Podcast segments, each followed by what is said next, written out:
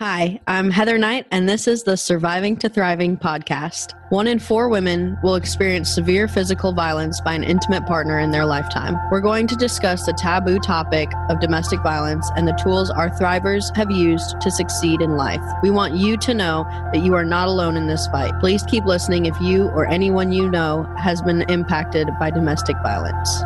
Before we get into today's episode, I would like to thank our sponsor, Knight Protection Services, for making this podcast possible and all the support they provide our cause. You brought up a lot of different things within financial planning, so let's kind of break it down. You mentioned um, budgeting, and that can be a really scary word to a lot of people of you know i only have $200 to spend on groceries but the grocery bill was 210 like how do i make up for that $10 uh, or you know what do i need to do and then also to go along with that there's so many like apps and things and robots that can tell you uh, how much you're spending. And are those good? Are they just kind of like fear mongering of like you spent $13 on pizza this week. You can't go to the movies. You know like it's right. is that is it something that's worth it or should people just be avoiding those things? Here's my advice and just from experience what has worked for most individuals. And i start by saying that your finances are are personal and there's no one solution that works for everybody. It's more or less figuring out your own things that you're comfortable with in terms of you know let's let's talk about the budgeting process i think there's a lot of best practices but you may find that certain apps or certain things that tell you what you're spending money on actually are very useful for you and that's very informative but for somebody else it may just be like, yeah, I really don't want to be reminded of this expense or that expense. Uh, and so, what I've found through my journey of, of, of, helping people and something that I do for myself is that it really works to, especially in this day and age where we're really living in a cashless society and you're having to budget around, like you say, those grocery bills without necessarily taking money out of your wallet and knowing exactly how much money to spend. Um, so, in my experience, you have to be able to separate your money into different categories. And I turn and I do a presentation that's called Budget Like a Billionaire. And the whole reason for budgeting is not to really keep track of spending, it's really to give you peace of mind and really to almost automate the spending that you do have around certain categories. So, give you, for example, I recommend, and you can have as many categories as you want, but I recommend that you at least have four different categories. And in this world, you actually, in my experience, should have four different bank accounts to manage each of these different categories. And so the first category is really your main account, uh, and I call it a household account, but it's it's for all your expenses that are regular and that you pretty much almost to the penny will know exactly what that expense will be. So think of your mortgage or your rent, your car payment. Uh, this can be your insurance payment, your cell phone bill. Uh, you can even lump in some bills that aren't necessarily going to be the same every month, but you can probably aggregate a certain range that the electricity or the water bill is going to be in. Once you have figured out how much money is needs to be allocated on a monthly basis uh, to pay off those bills. What you want to do, especially if you have a consistent salary um, income within your household, is just have direct deposit going right into that account, and for as many of those um, per, um, bills as possible, be able to set up a bill pay or automatic payment or debit it from the account for that purchase. Now, what you've done there is you've just eliminated any thought around paying those particular uh, items in life. You know, there's no longer this, I got paid the first of the month, but my rent is due as well. So that's going to take a lot of money. You've now just pretty much made it a thoughtless process to pay the major bills in your life. The next account that I believe that everybody should have in their mind is kind of the essential parts of life that are variable. And so it's the grocery bill. Like you spent 200 or you could spend 210. Uh, but you spent, you know, some people it's gonna it's gonna matter how they feel about these expenditures. If you spend ten dollars over, some people that's going to create uh, a guilty feeling or stressful feeling in their life because I only budgeted for $200. And what I try to get people to really take sense of is we want to eliminate that guilty feeling in your purchases, in your, your daily spending, because at the end of the month, we need to buy groceries. We need to spend money to buy, you know, to buy lunch and kind of the the average living that we do on a day-to-day basis, to put gas in our car, to get a cup of coffee. Uh, and these are expenses that we probably should not feel some sway as to, oh, I've got money or I don't have money, I can't afford this or I shouldn't afford this. You want to be able to sense, all right, on a monthly basis, I spend this much money. If I'm very frugal, I could probably do less. If I really splurge and maybe go out to lunch three or four times a week, I could probably uh, spend this much per month. But ultimately, we want to allocate a certain amount every month to a separate bank account just for those variable expenses. And now we spend our time and our energy throughout the month figuring out our real purchase decisions around that. Um, we're never going to be perfect around what you think you should be doing. So you just want to, you know, be able to manage that one account the way that you feel very comfortable doing so. And then there's two more accounts which are less active. Those are the two main accounts that get, you know, uh, flushed with money every month, and then you got to make sure that the expenses happen.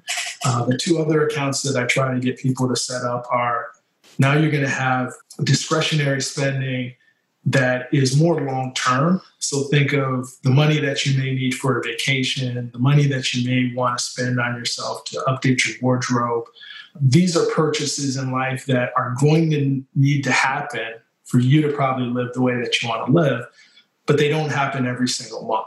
And you have some level of control of the frequency and probably the level of spending.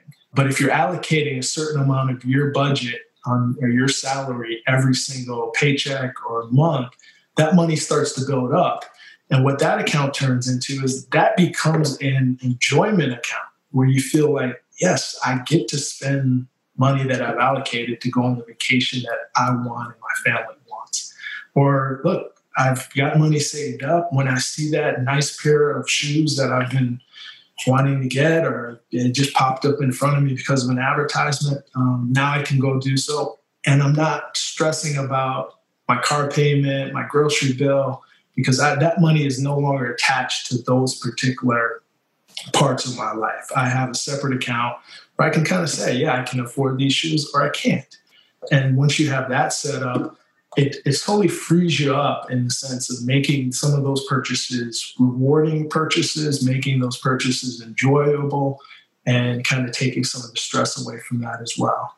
Uh, and then finally, we have to save for the future and we have to make sure we have certain amounts of money that are there for any type of emergencies that happen. So the fourth account, and it can be done in different ways. You may have a retirement account that you're saving for through work, but I always recommend that we at least have at least a savings account for emergency expenses.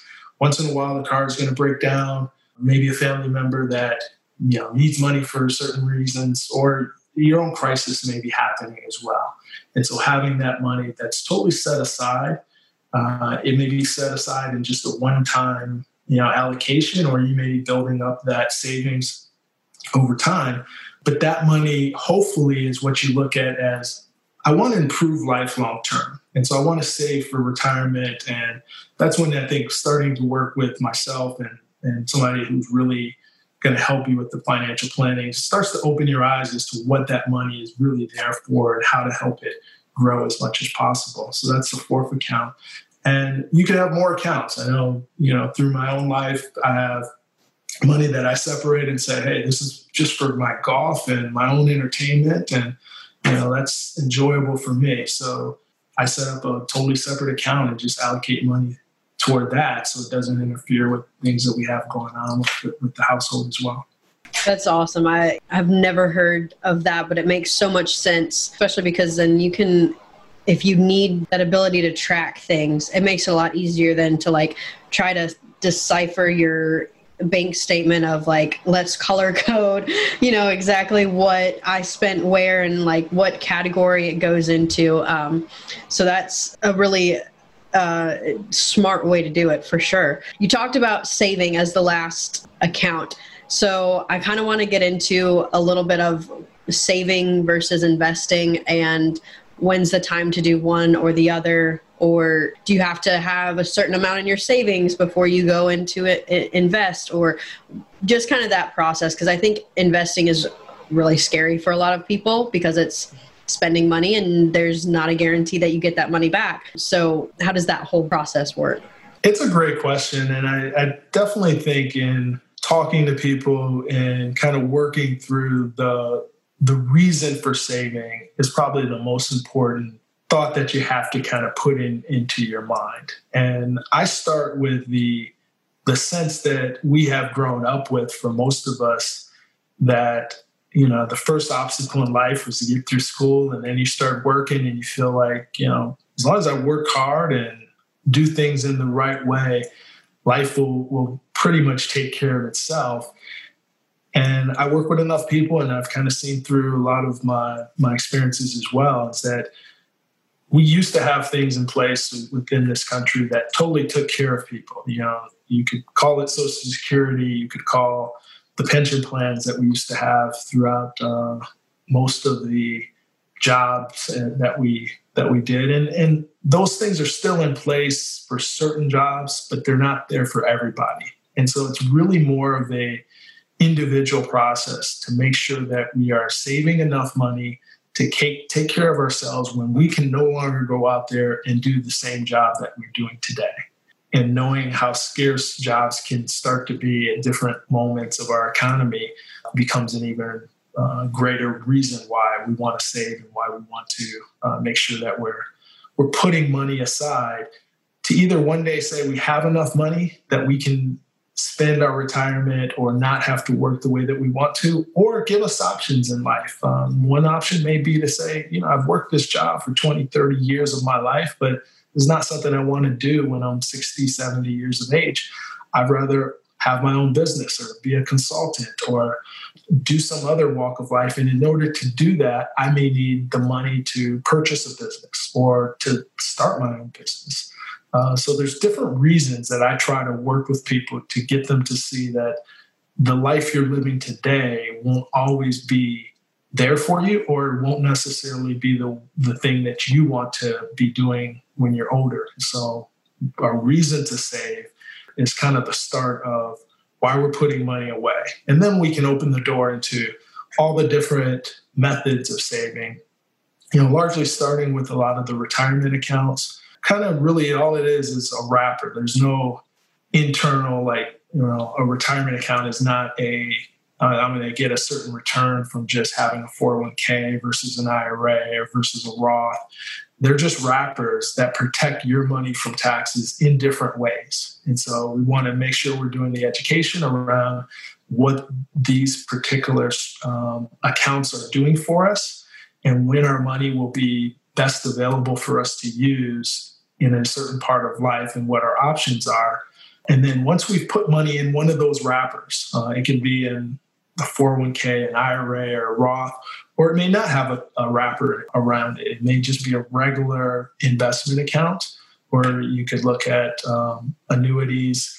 Then we can figure out what's the best investment that matches me as a as a client matches my investment objective, what I'm trying to achieve in the long term, but also my kind of my emotional attachment to to investments, and that's where you um, you alluded to. A lot of times that seems like a scary thing, and I think when you look at TV and when you get a sense of what the stock market is doing and what the economy is doing, uh, it's not always the the the best presentation in my experience as to what your money is really doing when you're putting it to work as an investment. It, it may have stocks and bonds and other types of, uh, of uh, securities that are attached to it. And so it's really a matter of you know kind of along the way while we're making these decisions giving the, everybody their own sense of understanding of what's really happening. And uh, you know at the end of the day it's you know I look at myself as you know you have a uh, in in the world of Sedna, you're basically on a boat, and your boat is basically trying to get to your destination. It may get to multiple destinations. My job is just to be the captain of that ship and to help us navigate the, the seas. Let's avoid any of the the uh, hurricanes and the rough storms that are out there, and let's just make sure that we can get to the place that you're looking to get to. And you know, sometimes we can get to a little bit more than that and go different places as well with your money but having the right mindset of why you're saving and why you're doing it is the, the, the best starting place. I love that. I think we've invested in a few things, but my dad, he was huge into investing in stock markets and all and, and watching that. He paid for my entire college tuition through the stock market. He didn't mm-hmm. once pull from, you know, his checking account or anything. Like he had a specific account that he only used for investments and he, he you know I mean, college is not cheap, so it's you know, but he's huge into it and um, made a, you know made a lot of money doing it. But you have to you know, he had a, a financial advisor that he trusted and that like helped him work through that. So it's like you said, it, it can be scary if you're doing it on your own and you don't know anything. But you know, if you're going through it with somebody, then they're going to find you the right things to do and the right places to put your money so that you know you have that return. And I would just add to that the experience I've seen with most individuals, and this is even before I started really working in the business, I learned from a lot of people that the saving process, which is just that same attitude of putting money aside that goes into something. And it, it just has that, that habit of putting money into saving because you want a better future has grown a lot of people into multimillionaires. Um, and I can sit down with a pen and paper and do the math with anybody from a regular salary um, within this country as to how much we can save on a monthly basis that will make you a, at least a millionaire, if not a multimillionaire. And so that habit of being able to save consistently is more important than figuring out which stock or which investment at the right time is actually the right investment to make. Definitely. And yeah, he was huge on saving. He instilled that in me of like, you have to start your savings now. Like I was 16 years mm-hmm. old and like, you gotta, you have to start saving now. So um, definitely that was huge with him as well. If you or anyone you know has been victimized by domestic violence, please reach out to us for resources and ways our organization can help you. You can find us on social media at 2 Thriving ATL, T O Thriving ATL, or online at 2thriving.org.